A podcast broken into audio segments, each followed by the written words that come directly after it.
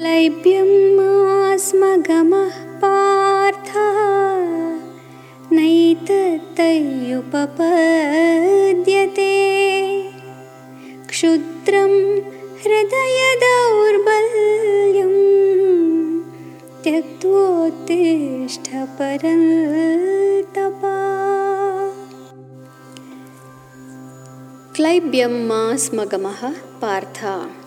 O Arjuna, why have you taken into this type of self pity?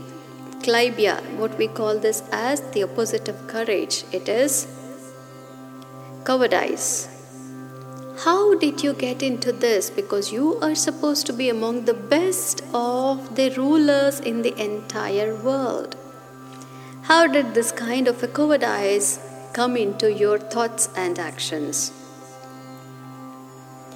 Kshudram Hridaya Daurbalyam.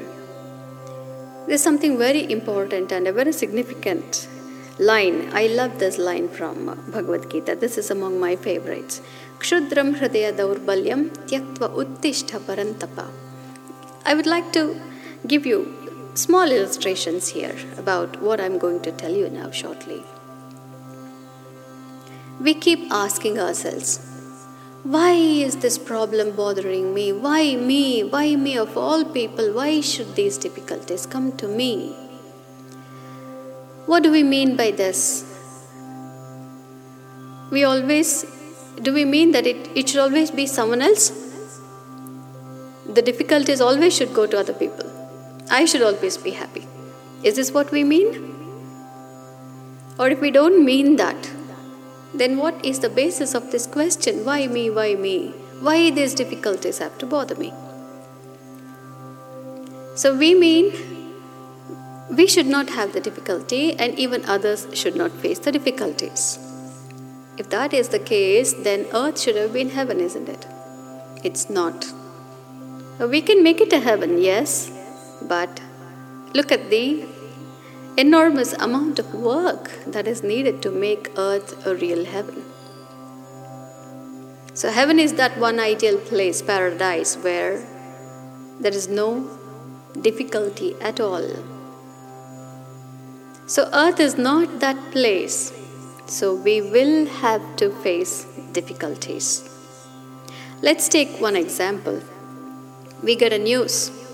My mom in law is coming three months to stay here for two months.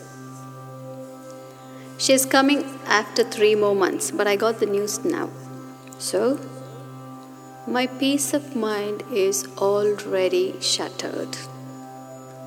When she comes here for two months, she will be visiting so many people. She might be sleeping. In a day, half the time she is sleeping, and she is actually having so many other things to do like take bath eat freshen up do her own things in the course of the day. And after that she has to talk to her son or her daughter. That's why she is coming mainly. So how much time is actually is she spending with me it's just about a fraction, isn't it? So, without thinking about all this or without actually realizing this, the moment the news breaks that mom in law is coming after three months, she'll stay here for two months. So, the three months that she is yet to come, and the two months that she is staying, and after she leaves six more months, we are worried so we actually could not handle a situation that was demanding a few hours together in the month, like just about 20 to 30 hours in the two months, for which we needed some conscious action, for which we ended up destroying eight to nine months of our life we lost the peace of mind for so many months. Is this really worth it? And why did this happen? That's because we wanted to run away from that figure called as the mother in law. And we wanted to escape those 20 hours. we try to man we try to plan so much to escape that so when we try to plan all those plans go haywire at some point and then they come back as a repercussion how much we do and we get ourselves into such big traps isn't it so instead minute by minute hour by hour if we had actually gone through it how easier it would have been. It was just a matter of 20 hours in two months that we needed a conscious effort. That's all. So, here what it says is, Why me? should be turned into, Why not me?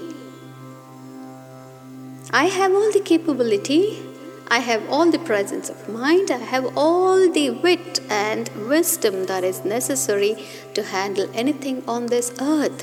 Why not me? Come on, let me face it. When once we turn our why me into why not me, we become the leaders.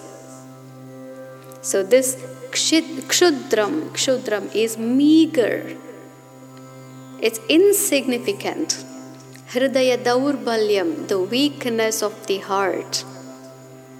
Tyaktva Uttishta, give up that and get up. Arjuna, give up this weakness of the heart and the mind, which is so insignificant and unbefitting. Get up, Arjuna, get up. So, the same way, Lord Krishna is actually telling us, get up. You can achieve anything with your wit and wisdom. So, get up. Leave this self pity alone, leave it behind. That is the meaning of this verse, which is one of my favorites.